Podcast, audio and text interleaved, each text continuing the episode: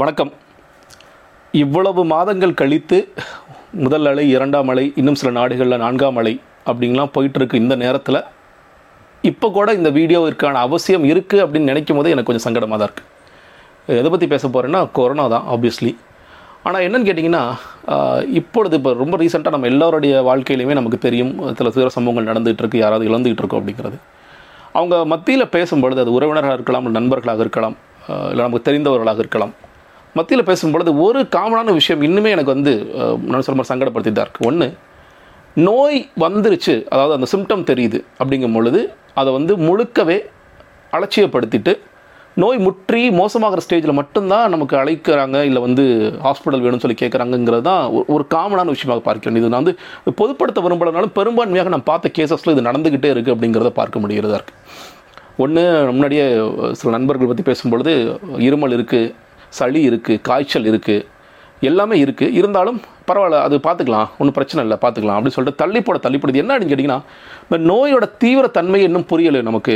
முதல்ல வந்து ஒரு காய்ச்சல் வருது ஒரு சிறு காய்ச்சல் வருது அப்படின்னா அந்த காய்ச்சல் இருக்கும் பொழுதே லங்ஸுக்குள்ளே போகாமல் அந்த வைரஸை எப்படி ஸ்டாப் பண்ணுறதுங்கிறதுக்கான மெடிகேஷன்ஸ் இருக்கான்னு கேட்டிங்கன்னா இருக்குது அதாவது கொரோனா முழுக்க கொரோனாவுடைய எல்லாத்துக்குமே மருந்து இருக்கான்னு கேட்டிங்கன்னா ஒவ்வொரு சிம்டம்க்கும் மருந்து இருக்குது அப்படி தான் எல்லாத்தையும் காப்பாற்றிட்டு இருக்காங்க இன்னைக்கு வரைக்கும்.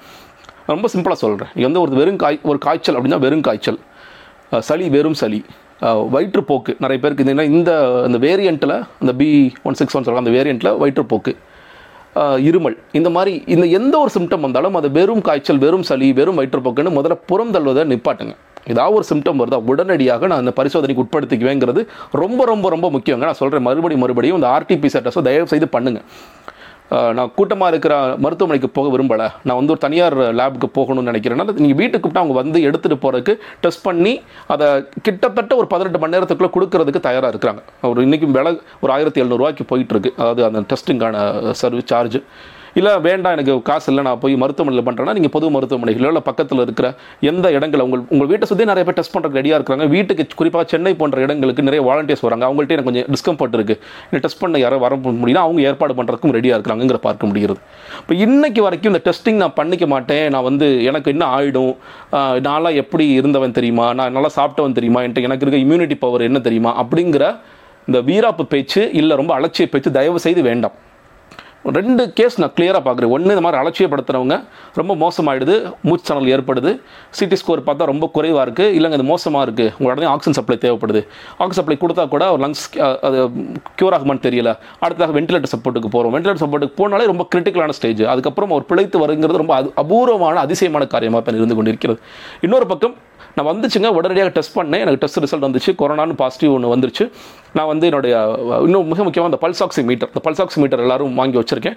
அதில் பார்க்கும்பொழுது என்னுடைய அளவீடு அந்த நூறுக்கு தொண்ணூத்தஞ்சுக்கு மேலே தான் இருக்குது ஸோ பிரச்சனை இல்லை. அப்படின்னீங்கன்னா நீங்கள் வந்து வீட்டிலேயே டாக்டர்ஸ்ட்டை ஃபோன் பண்ணி கேட்டுடோ இல்லை எல்லா எல்லா நீங்கள் வார் ரூம்லாம் நிறையா போட்டிருக்காங்க. நீங்கள் அரசு துறையிட்டையே ஃபோன் பண்ணி எனக்கு எந்த மெடிக்கேஷன் எடுத்துக்கலாம்னா அதை சொல்கிறதுக்கு ரெடியாக இருக்கிறாங்க. நம்ம எல்லாருக்குமே டாக்டர்ஸ் இருக்காங்க டாக்டர்ஸ் நண்பர்கள் இருக்கிறாங்க.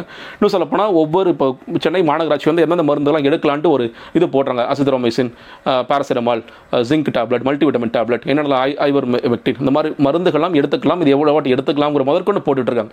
இல்லை எனக்கு டாக்டர்ஸ் தெரியும். நான் டாக்டர்ஸ் கன்சல்டேஷன் வாங்கிக்கிறேன். இல்லை நான் ஃபோனில் கன்சல்டேஷன் வாங்குறேன். நண்பர் இருக்கார் அப்படின்ட்டு அப்படி வாங்கிட்டு நான் தனிமைப்படுத்திக்கலாமா? இல்லை நான் ஆஸ்பத்திரிக்கு போக வேண்டிய அவசியம் இருக்காங்கிறத இயர்லியாக டிடெக்ட் பண்ணிட்டா நான் பார்க்குற வரைக்கும் early detection is the key ஆரம்பத்திலேயே நான் கண்டுபிடிச்சிட்டேன். எனக்கு வந்து காய்ச்சல் இருக்குது சளி இருக்குது அதுக்கான மருந்து கொடுத்துட்டாங்க மாத்திரை கொடுத்துட்டாங்க. லங்ஸை பாதிக்கிறதுக்கு முன்னாடி நான் குணப்படுத்திக்கிட்டேன்னு சொல்கிற பல்லாயிரம் உண்மையிலே பாசிட்டிவிட்டின்னு சொல்கிறோம் இல்லையா? பாசிட்டிவான பல கேசஸ் வந்துகிட்டு தான் இருக்காங்க. இறந்து போகிற அந்த மிக குறைந்த நம்பராக இருக்கு குறைந்த பர்சன்டேஜாக இருந்தாலும் நம்பர்ஸ் ஜாஸ்தி ஆகிட்டு இருக்கு. இன்றைக்கி வந்து தமிழகத்தில் மட்டும் கிட்டத்தட்ட முந்நூற்றம்பது உயிர்கள்ங்கிறது அஃபிஷியல் ரிப்போர்ட்டுங்க அன்அஃபிஷியல் நிறைய உயிர்கள் போயிட்டு தான் இருக்குது இன்றைக்கி வரைக்கும் நேற்று பேசும்பொழுது புதுக்கோட்டை மாவட்டத்தில் கிட்டத்தட்ட முப்பத்தஞ்சு உயிர்கள் நேற்று போயிருக்குன்னு சொல்லி சொல்கிறாங்க அது ஏன் அது ரிப்போர்ட் ஆக மாட்டேங்குது? அது அந்த கதைக்குள்ள போக அந்த அரசியலுக்குள்ளே போக விரும்பலனா ஆனால் நம்மளை அந்த அந்த சிறு அலட்சியம் நம்மளை நம்மளை வந்து உயிர் போக வைக்கிது அப்படிங்கிறது ரொம்ப வருத்தமான விஷயமாக தொடர்ச்சியாக இருக்குது அதனால் நான் வந்து மறுபடியும் சொல்கிறேன் ரொம்ப ரொம்ப சின்ன சிம்டம் லைட்டாக ஜுரம் அடிக்கிற மாதிரி இருக்குது நான் இது தலை குளித்தேன் நான் ஐஸ்கிரீம் சாப்பிட்டேன் இந்த மாதிரி ஒதுக்காதீங்க. ஏதாவது சிம்டம் வருதா உடனே டெஸ்ட் பண்ணிக்கங்க. இன்னொன்று ஒன்று நிறையா சித்த மருத்துவத்திலே காப்பாற்றுறாங்க நம்ம அதுக்கெல்லாம் போக வேண்டிய அவசியம் இல்லை. நீங்கள் நல்லா ஸ்டடீஸ் படித்து பார்த்தீங்கன்னா அது வீரபாபுவாக இருக்கட்டும் இல்லை எந்த சுத்த மருத்துவராக இருக்கட்டும் மாடரேட் அண்ட் மைல்டு கேசஸ் இருக்கிறவங்கள காப்பாற்றிருக்கிறாங்க நூறு சதவீதம் காப்பாற்றிருக்காங்க அவங்களே சொல்கிறது உங்களுக்கு வந்து வயசாகிடுச்சு இது பண்ணாட்டியும் நடந்துச்சு வயசாயிடுச்சு. உங்களுக்கு ஆக்சிஜன் சப்போர்ட் எப்போ தேவைப்படும் இல்லை வென்டல் சப்போர்ட் தேவைப்படும் என்கிட்ட வராதீங்க. நீங்கள் அரசு மருத்துவமனைகள் நீங்கள் அலோபதி மெடிசன் தான் எடுத்தாகணும் அவங்களும் சொல்கிறாங்க இன்றைக்கி வந்து வசந்தபாலன் இயக்குனர் கூட ஒரு பெருசாக கட்டுரை எழுதியிருந்தார். நான் முதல்ல வீட்டை தனிமைப்படுத்திக்க முயற்சி பண்ணேன் சரியாக வரல. அதுக்கு அடுத்ததாக சித்த மருத்துவம் சிவராமன் அவர்கள்ட்ட பேசினேன் அவர் வந்து சித்த மருத்துவர் பார்த்துட்டு அவரே சிடி ஸ்கோர்லாம் பார்த்துட்டு இது சரியாக வராது நீங்கள் ஹாஸ்பிட்டலுக்கு போங்க.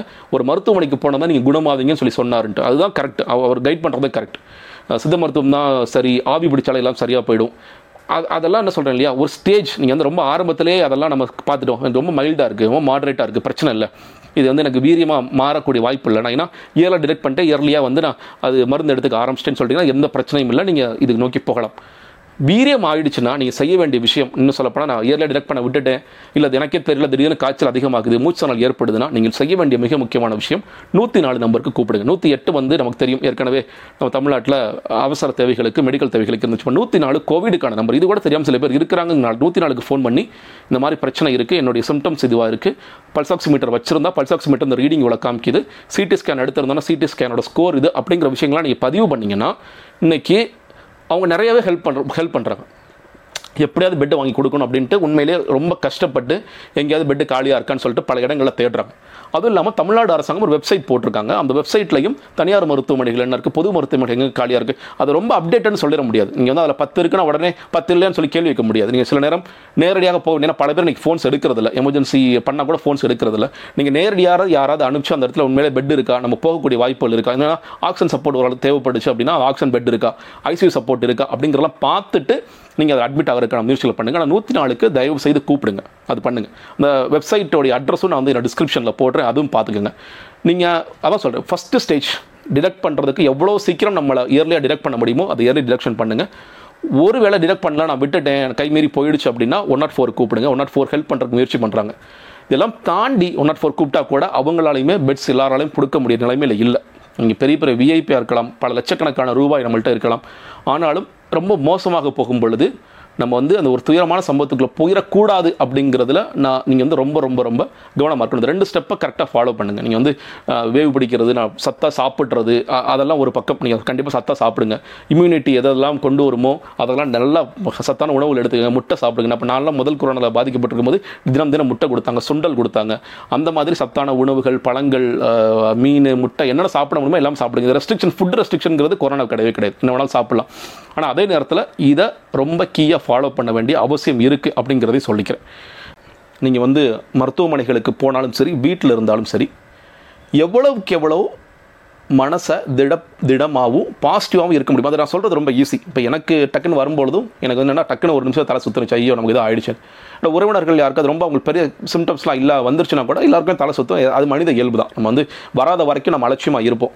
வந்த பிறகு நமக்கு எல்லாருக்கும் தலை சுற்றும் அப்போது அதில் அதை விட்டு எவ்வளோ பாசிட்டிவ் ஃப்ரேம் ஆஃப் மைண்டில் இருக்க முடியுமோ அதுக்கு முயற்சி பண்ணுங்கள் கூப்பிடுற சொந்தக்காரர்கள் உறவினர்கள் கூட பாசிட்டிவாக இருங்க ஸ்ட்ராங்காக இருங்க அப்படிங்கிற மெசேஜ் சொல்லுங்கள் ஏன்னா சில நேரங்களில் நீங்கள் அரசு மருத்துவமனைக்குள்ள போய் அட்மிட் ஆகும்பொழுது அங்கே இருக்கிற காட்சிகள் எல்லாம் மோசமாக இருக்கும். யாராவது வேறு துயர சம்பவங்கள் நடக்கலாம். அதை பார்த்தோன்னா நமக்கு ஒரு சைக்காலஜிக்கலாக மைண்ட் அஃபெக்ட் ஆகும். அது அது ஆப்வியஸ் தான்.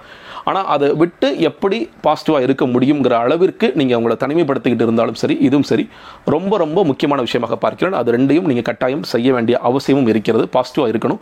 ஸ்ட்ராங்காக இருந்தால் நிறைய பேர் வந்து ஸ்ட்ராங்காக இருந்து நோயால் பாதிக்கப்பட்டு கூட வெளியே வந்திருக்கிறாங்க. உறவினர்களோட ஆறுதலும் என்ன சொல்கிறது ரொம்ப பாசிட்டிவாக பேசுங்க. அஹ், அது- ஆயிடுச்சா இது ஆகிடுச்சான்னு யாராவது சொன்னாங்கன்னா கூட இல்லை நீ கண்டிப்பாக வெளியே வருவ. நீ வந்து நிச்சயமாக நீ பழையபடி வருவ. அப்படிங்கிற ரொம்ப பவர்ஃபுல்லான ஸ்ட்ராங்கான மெசேஜ் மட்டும் கொடுக்குறது சரியாக இருக்கும் நான் முக்கியமாக வேறு எப்படி நம்மளை காப்பாற்றிக்கலாம்னு கேட்டிங்கன்னா தடுப்பூசி தயவு செய்து போடுங்க.